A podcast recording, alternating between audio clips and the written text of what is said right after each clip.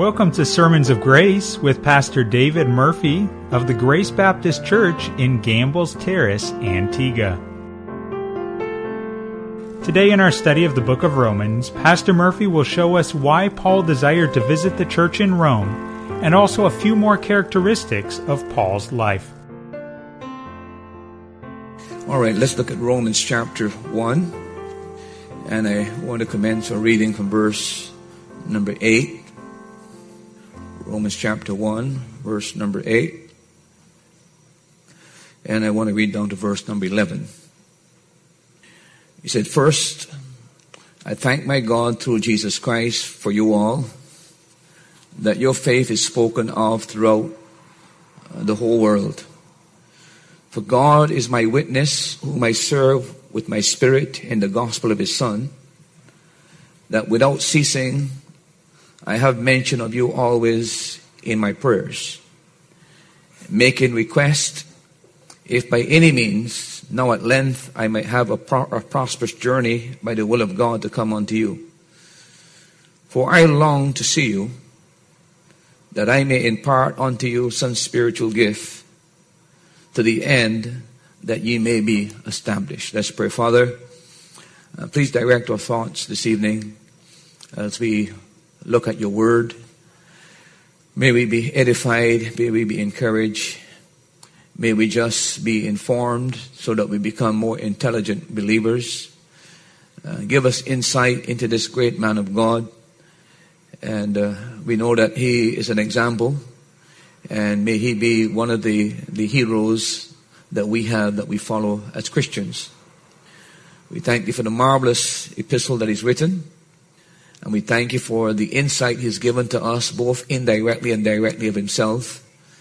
And I pray, Lord, as we try to extract some of these insights this evening, that we would use Him as a person with whom we can compare our own lives and to learn from Him and to understand from Him uh, more about the Christian life and how we ought to be engaged in the work of the ministry we ask you that even though it might be a little bit tedious that we are dealing with the introductory material, I pray that we may not be tempted to rush through what Paul has written in the interest of finding those areas of doctrine that we can't wait to, uh, to be engaged in.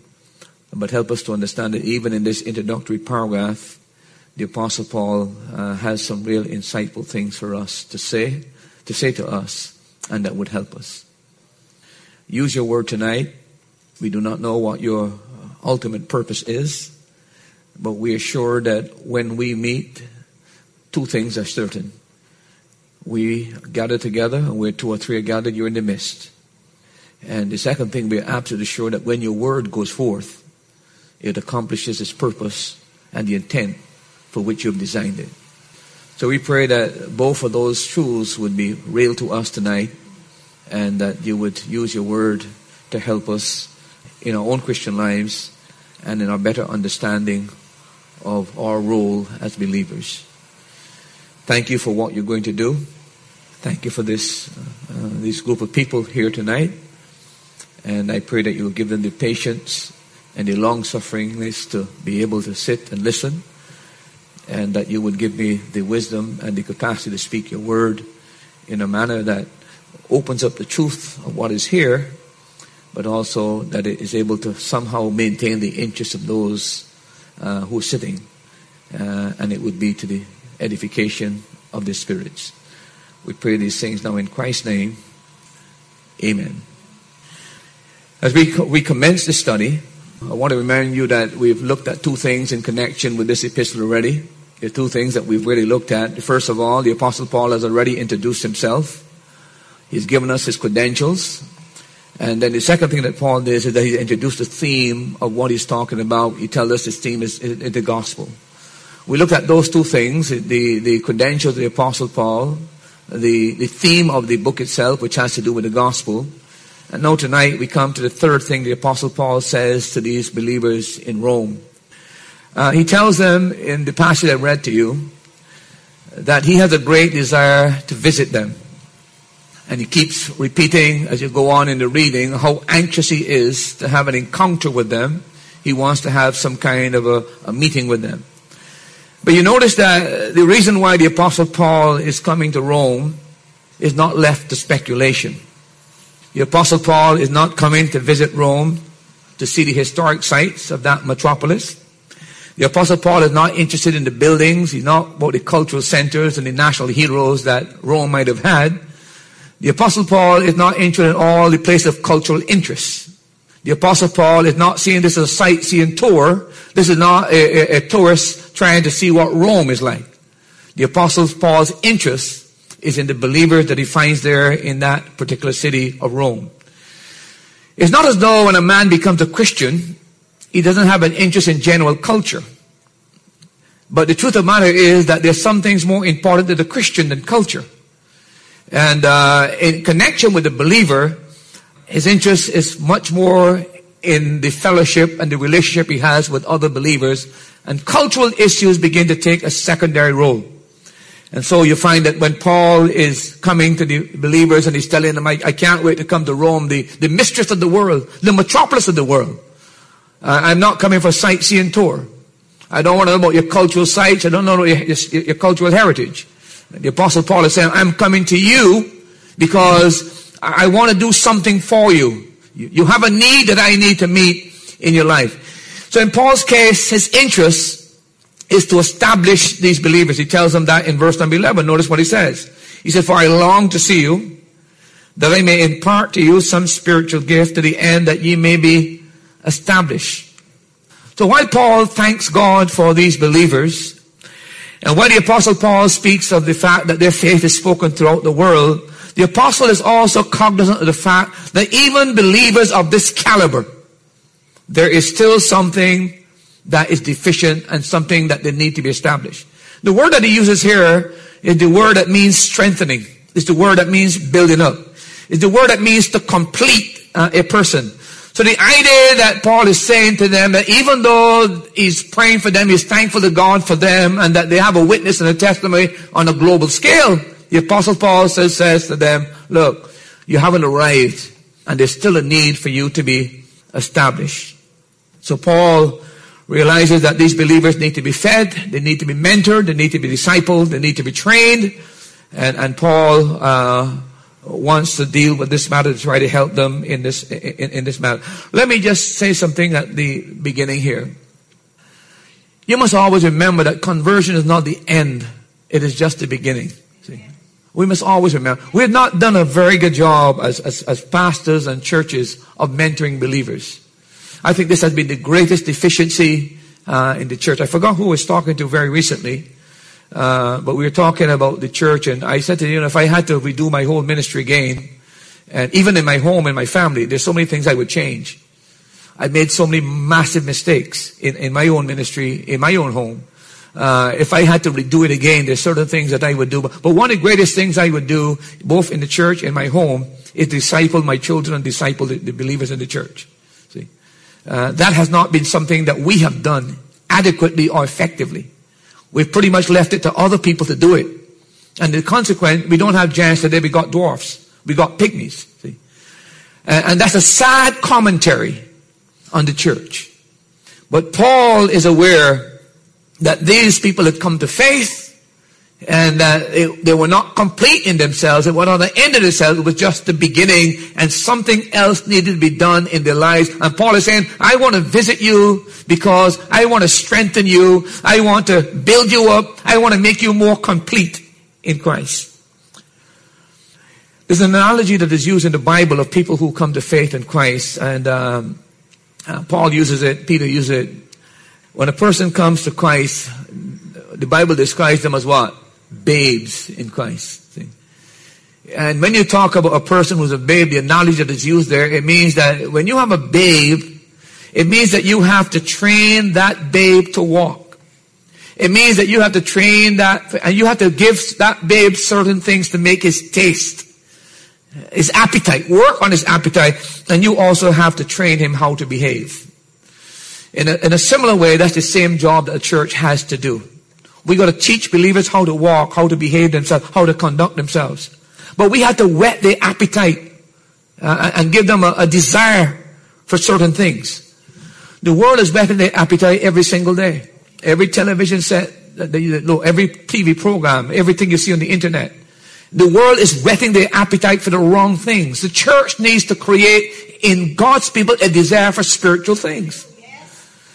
And then, of course, we have to teach them not only how to walk, we have to teach them how to behave. You know, when I was a young believer, nobody had to teach me how to behave. I knew a Christian had to be different. Today, I'm, I'm totally amazed that people have become Christians and they don't understand they need to be different. They just need to fit in. They don't understand that Christianity is a completely different thing. And I think the church needs to get back uh, to that matter. But the Apostle Paul has a special object in coming to Rome. And it is he wants to establish these young believers uh, in the faith. I want to remind you that Paul was cognizant of three things in relation to the believer. First of all, when you become a Christian, whether you know it or not, you become the target of satanic attack. Yes. You got to understand that the moment you get saved, things are going to happen in your life. The enemy will pursue you. And he wants to hurl doubts at you the moment you believe you're a Christian. He wants to uh, impregnate your mind with doubt. He wants to cast doubt on the veracity of your Christianity. And he wants you to believe that you've gone through some psychological experience where there's something real. And he will bombard you as far as the, your, your faith is concerned. And his goal is always to discourage you and is always to defeat you and present obstacles in your life. Paul was aware of that. And so that when Paul wants to come to these believers, he aware that they've come to faith, and Paul is aware because they've come to faith, they're under attack. The second thing that uh, Paul was cognizant of, of believer is that not only the devil is under attack, but there is an enticement to sin after you become a Christian. That's why Paul wrote Romans 6, 7, and 8 to discuss the whole question of sin in relation to the believer's life. When we come to that passage, we'll come to it sometime later. But one of the more subtle tricks of the devil and one of the more subtle arguments of the, of the devil is that since you are saved by grace, and this is one of the arguments, you know, if we're saved by grace, the more we sin, the more grace God, God would give. And, and Paul has to deal with that argument. It's a matter, it's, it's amazing how people can twist scripture to accommodate their lifestyle. And Paul has to dash that argument in chapters 6, 7, and 8, dealing with the whole question of sin in the believer's life. So he's coming to Rome, not only to let them be aware that they're under satanic attack, but also to let them be aware of the enticement to sin. And he talks about the relationship of sin in, in, in the believer's life and how the believer should deal with it. We'll come to that in chapters number 6, 7, and, and 8. And the, the theme of that passage is, sin shall not have dominion over you. That's the theme. Sin shall not dominate your life. How, how can you break the bondage of sin? Romans chapter 6 and 7 spells out in, in the clearest language of how we deal with the problem of sin in the believer's life and the bondage to sin in the believer's life. But that's why he's trying to, and then the other thing that Paul was keenly aware of, and that when these people came to faith, was the matter of the attack of these false teachers. Throughout Paul's ministry, throughout Paul's writings, you'll find the apostle Paul is always aware that he has to counter the infiltration of false teachers in the church. When Paul wrote the book of Galatians, he has to combat Judaism and legalism. That's the whole theme of the book of, of, of Galatians. When Paul wrote the book of Colossians, he has to combat something called Gnosticism and mysticism. See? But he's, he has to deal with the errors and the false teaching entering the church. And when he comes to Rome, He's coming to Rome as well to help clarify the biblical doctrine of salvation and to give them the biblical doctrine of sanctification, how the believer can live victoriously. And then he gives them in the final chapter some practical ways of how they to live out their lives in the, in the world in which they live. So Paul here is aware that he needs to establish them. One of the things that always baffled the apostle Paul is the ease and the simplicity with which believers that he led to the Lord were so easily deceived. You remember what he told the Galatians? These words, O foolish Galatians, who have bewitched you. See? Did I not present Christ crucified among you? And now you're leaving Christ and going back to the beggarly elements of the law. And, and you know, that's strong language. You're foolish. You use those kind of words today. People think you're trying to demean them, but never Paul. Again and again in Paul, he says, I would not have you to be ignorant brethren. He wants them to be intelligent Christians. But he was aware that this was a problem to be confronted and it needed to be established. When he wrote the book of Ephesians, he dealt with the same matter, but he used it under different words. In the book of Ephesians, he talked about the believers being established, rooted, and grounded. See? Same concept. And that is what Paul was deeply concerned about, establishing the believers. So you need to first of all establish them in their minds. Their minds need to be established. Now how do you establish the mind? The only way to establish the mind is to indoctrinate them in truth. And the whole epistle of Romans is a doctrinal epistle about salvation. So if you're going to ground believers' mind, you have to ground them in the truth of scripture. And then of course their hearts have to be grounded. The way you ground believers' hearts is that you have to, you have to give them a proper understanding of what is really authentic biblical love. There's so much confusion about what real love is. And you need to let a believer know that this is what the Bible says is genuine love. If you're going to establish their heart so the emotions don't get the best of them, you have to explain to them what authentic love. So you ground their minds in truth. You ground their hearts in, in understanding the biblical concept of love, and then you're going to ground their will as a believer. There must be a balance between the human and the divine in the believer's life. And we need to let the believer know that it is God that worketh in you both to will and to do his good pleasure. See? Believers must be told that they're not weaklings. And believers need to understand that they're not just irresponsible people in a world. They need to understand that they have a will that need to be exercised and that will have to be strengthened. The only way to strengthen that will is to bring the truth of scripture to bear upon it. And the apostle Paul wanted to establish them, not only their minds, not only their wills, but Paul wanted to establish their hearts as well. So that's the first reason that Paul gives why he wants to come to them. He said, I want to come and I want to establish you. But there's a secondary reason that is mentioned here in scripture. Go back to uh, the same chapter I read to you. Verse uh, number 12 and following, that is that I may comfort, uh, be comforted together with you by the mutual faith, both of you and me, now I would not have you to be ignorant, brethren, that oft times I, I, I purpose to come unto you, but was let hitherto or hindered from going, that I might have what?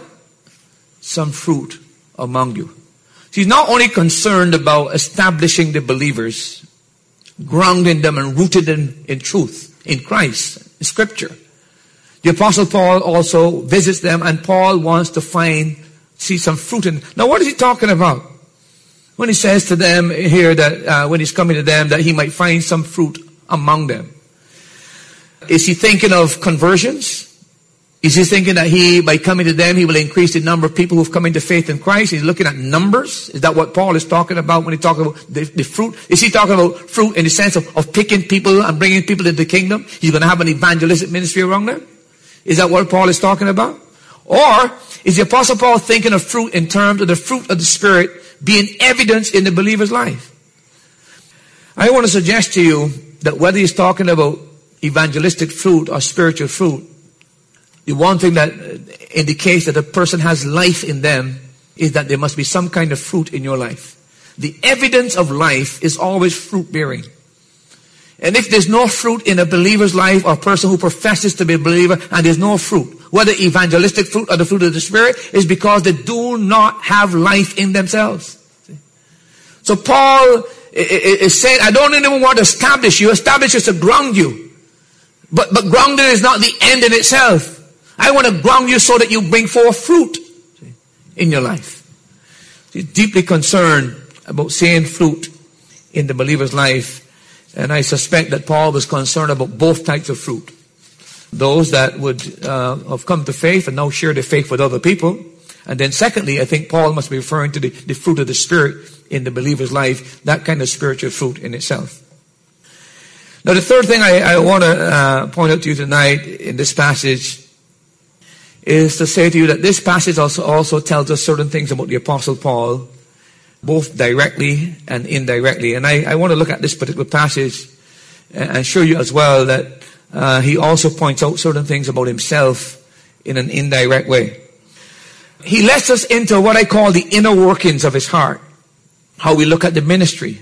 He also tells a little bit of his devotional life in this particular passage.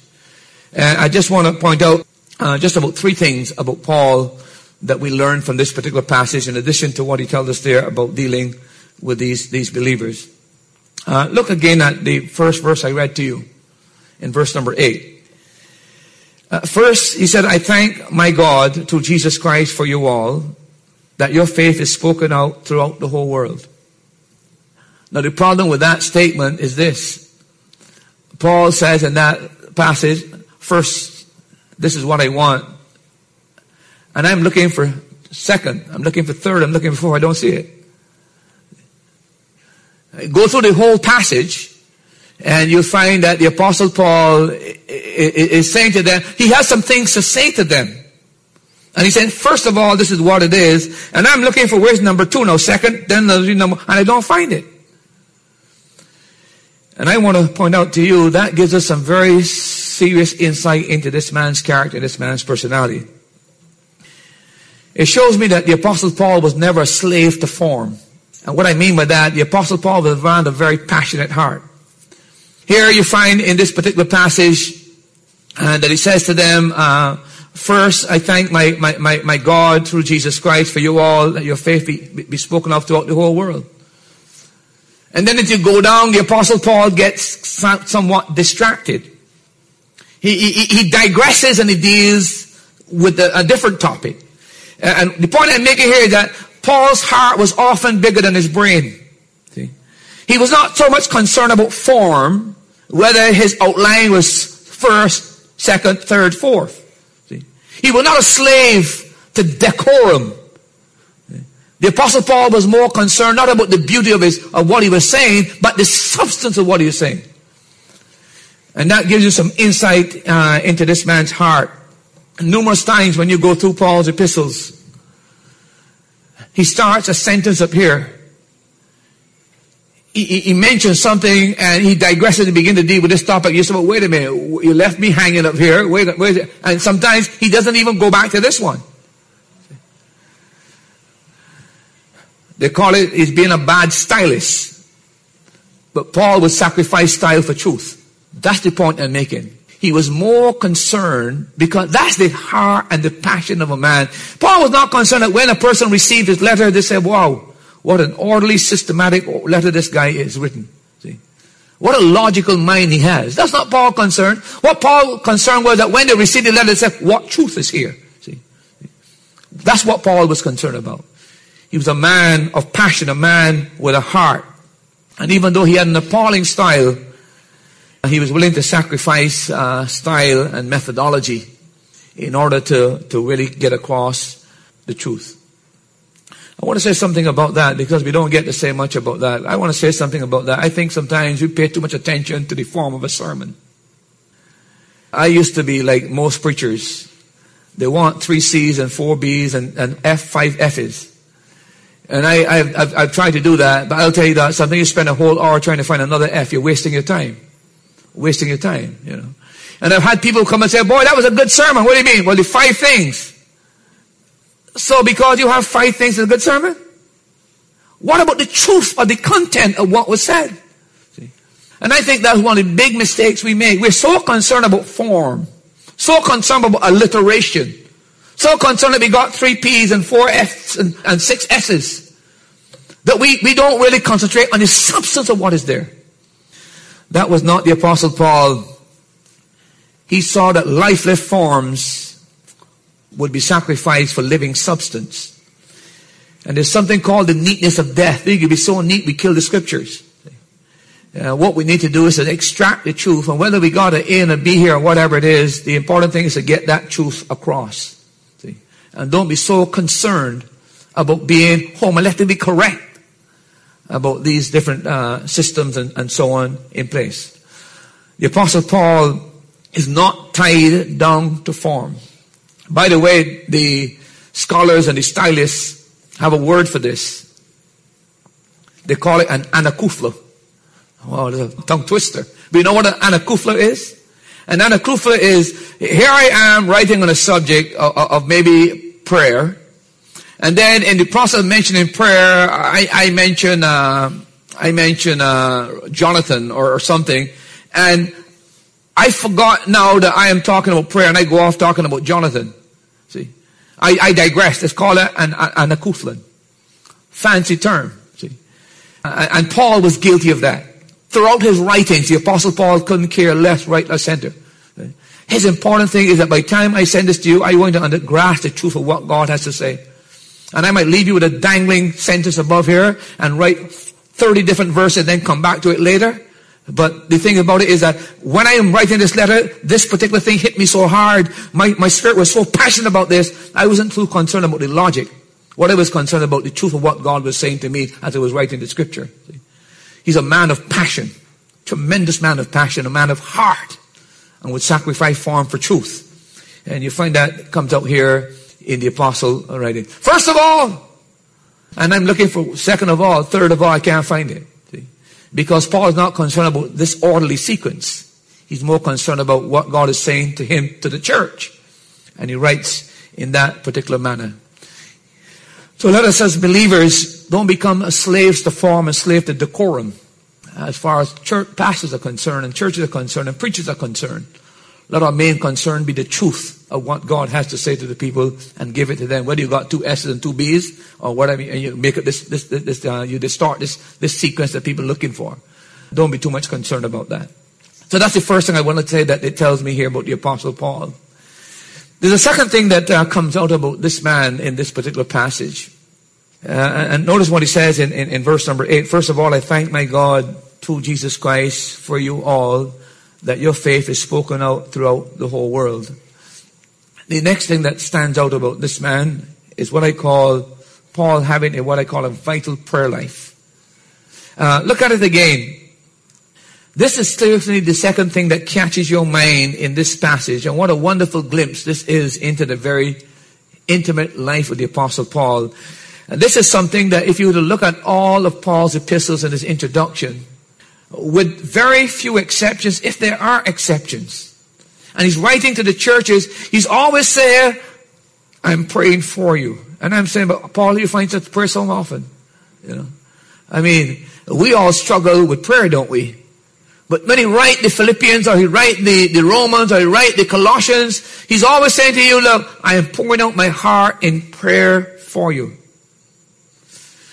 Now is he trying to parade himself? The Apostle Paul would be one of the first persons in the world that would never want to elevate himself and give people the wrong opinion about himself. The Apostle Paul was just speaking the simple, solemn truth about himself that he had a very close, intimate prayer life with God. And prayer was like breathing ear to the Apostle Paul. It was part of his everyday life. He was a great man of prayer, and in this passage, he gives us some insight into how we prayed and what prayer should really be. Notice uh, three things quickly about that. Uh, first of all, look at in verse number eight. First of all, I thank my God through Jesus Christ. Do you, do you notice anything amazing about that verse in verse number eight? Anything about that prayer statement that, that stands out and hits you with a, a bang? Do you notice that the apostle Paul doesn't say, I, I thank God? Do you notice that there's a qualification there? See, the apostle, apostle Paul said, I, I thank my God. God to Paul was very personal. He was not some abstract being somewhere in the universe. When, when that, that is why Paul had such a dynamic personal prayer life. God was real to Paul. It was not the God in heaven. It was my God. It's not the church God. It is my God. That's the kind of relationship Paul had with God. Very personal relationship. By the way, you come to the book of Philippians. And here the Philippians are worried about the apostle Paul. And they're also struggling. It's a very poor church. But they sent the apostle Paul a gift and they're concerned about Paul, but Paul is concerned about their own state. You know what Paul said? He writes to them and said what? God will supply your needs. Is that what he wrote? Absolutely not. My God will supply your needs. See? There's a difference between saying God will do something, but I, I, I know God well enough to know one thing. You sent me a gift in your poverty. I don't know how you sent me a gift once. No other church communicated with me. And Paul is saying, I know one thing. I know my God will not be a debtor to you. My God will supply your needs. Something very personal, something very intimate. That is what characterized the Apostle Paul's life. My God. And uh, it, it's amazing here uh, that the Apostle Paul would, would, would mention that uh, again. Um, um, and by the way, this is not just a New Testament teaching on New Testament doctrine. If you were to go to Psalms chapter 19, and you look in the first section of that psalm, you'll find again and again David says about God, my God, my God, my God. See? But we know why. Just like the apostle Paul, we know that David had a, a dimension, his own personal prayer life. As a matter of fact, the whole book of the Psalms is a prayer book. See? And, but David could say in, Psalms chapter 18, my God, my God, my God. Very personal, very, very personal. And, and Paul brings that out here in this particular passage. There's another uh, time when the apostle Paul was on the road to, uh, on the ship and uh, going to Rome. And you remember that during the shipwreck, people were panicking. And the apostle Paul had told them in the first case before they even left, listen, don't leave port. The guy said, you, you don't know anything about the sea. You're not a, a captain. You don't, uh, you know, you don't know anything about um, the compass. You don't know about the weather. Uh, you know, you don't know things. You, you, you, you knew nothing about this. We're going to make it, and they went. And then when it began to happen, and the storm came, and it was about to topple the ship, I suppose most of us said, "I told you so." Not the apostle Paul. Didn't say a word. See? And then when everybody's panicking and jettisoning everything overboard to save the ship and strapping the ship, etc., etc., the apostle Paul uh, quietly comes and he says in the midst, and he said these words, the God whose I am and whom I serve has sent his angel to tell me that not one single life will be lost, but everyone must remain on the ship. Unless you remain on the ship, your life is not guaranteed. But you get what he's saying? My God, whose I am and whom I serve. Again, notice the personal pronouns. That gives you an idea of the kind of intimacy the Apostle Paul had in, in, in connection with God. So there must be, in, in, this matter of prayer, there must be this element of, of something that is very, very, very personal. See? Uh, not God, but my God. I, am not to sure how many people can say that without swallowing the bubble gum. See? Because we don't have that, that, we, we know God is there, but can we really say with meaning, my God, because we know God so closely that we can say, I know my God will do this because I know, you remember what God told uh, about Abraham when he selected Abraham? God said, I know Abraham. Why? That he will teach his children to walk in my ways. That's the same concept. Personal knowledge of Abraham. And Paul is saying here, when he used that term, my God, he's saying to us, that's what prayer should be See? personal, very, very, very personal. And you and I should not be content until we arrive at that level of, of a personal relationship with God in respect to our prayer. But uh, as we look at the second thing it teaches us about not only the man's heart, that he's more concerned about, less concerned about form than about truth. He'll sacrifice form for truth. But the, the other thing, and then this whole matter of prayer, the second element of that the, the, passage tells about Paul, not only is, is uh, about his prayer life that it is very personal. But notice the second thing that Paul tells us about prayer in, in verse number eight. He said, For I thank my God through Jesus Christ for you all. Now listen, he's not writing a disquisition on prayer. He's not giving you a thesis on prayer. The apostle Paul, I suppose, is not even thinking that these people are going to be so systematically analytical about every word I say.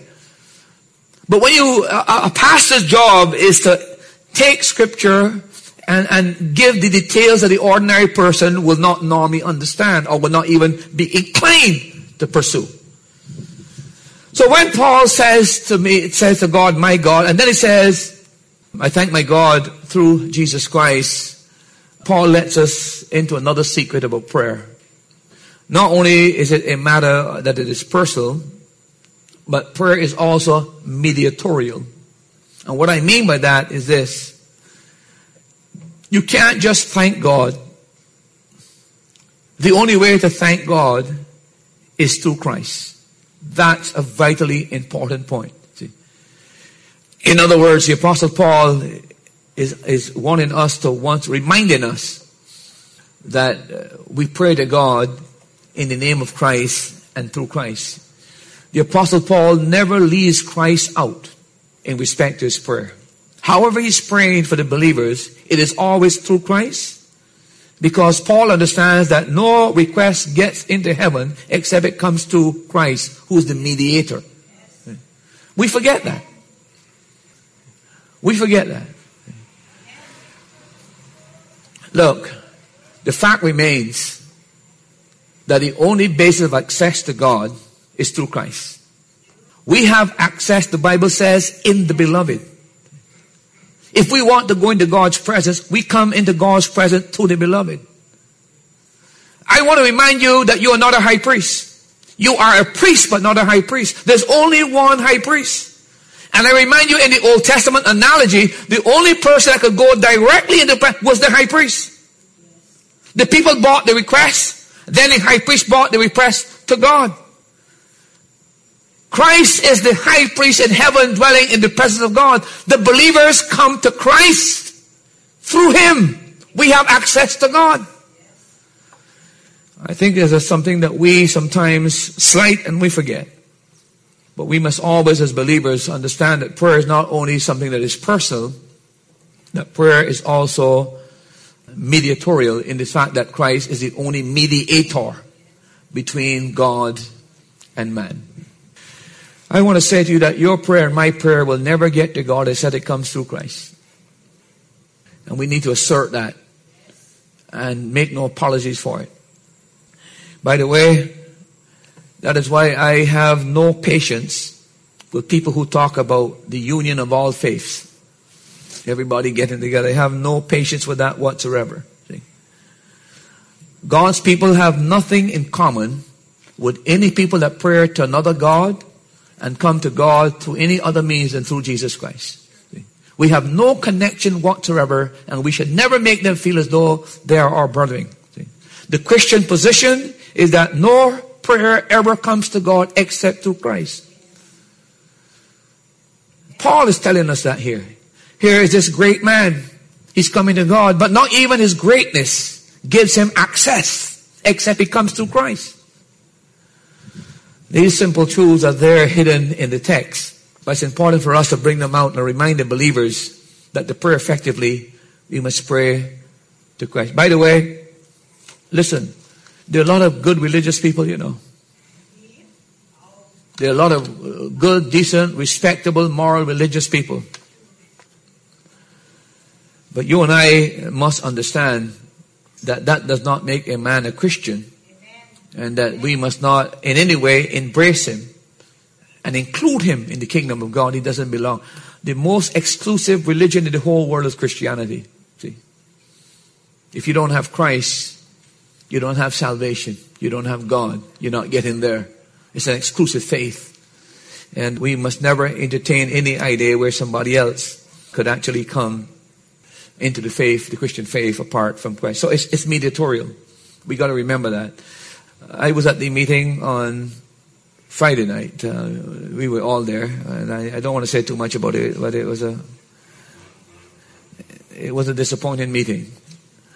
I, build up this thing to believe that this is going to be such an exciting thing, and we're going to have some some real good exchange. And I went to that meeting. I was the most disappointed man whatsoever the thing that first of all impressed me, and I got to be very careful, but I saw all these credentials. This guy been to Princeton University, been to Columbia University, and I expected to hear something of substance. And I would be embarrassed if the principal or principal sit there and listen to that guy. Totally embarrassed. But here's something he sta- said that had stayed with me.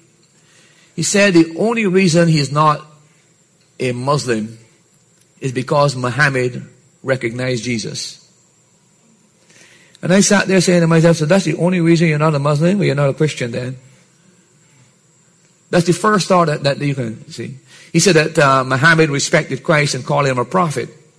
But I don't know if you notice or not, you can go into the Quran and realize that Muhammad said that Jesus Christ was never crucified, somebody was crucified in Jesus' place, and Jesus Christ was never resurrected. He only recognized Christ as a prophet like himself, as a man, but never as the Son of God. As a matter of fact, the Muslims don't believe that God has a son. So when a man makes such a stupid statement, and he is a lecturer in a school of divinity, I am saying, what did it teach these people in these schools? So can you imagine a, a young fellow going to get seminary work? These are the guys, and by the way, he's supposed to be a New Testament Greek scholar. And that's what he's teaching. And I said to myself, I can't believe what I'm hearing tonight. Can't believe. Listen, the Christian faith is an exclusive faith because of the mediatorial work of Christ. And, and don't ever forget that. Join us again next time on Sermons of Grace as Pastor Murphy shows us the third characteristic of Paul's prayer life and how we too are to become people of prayer.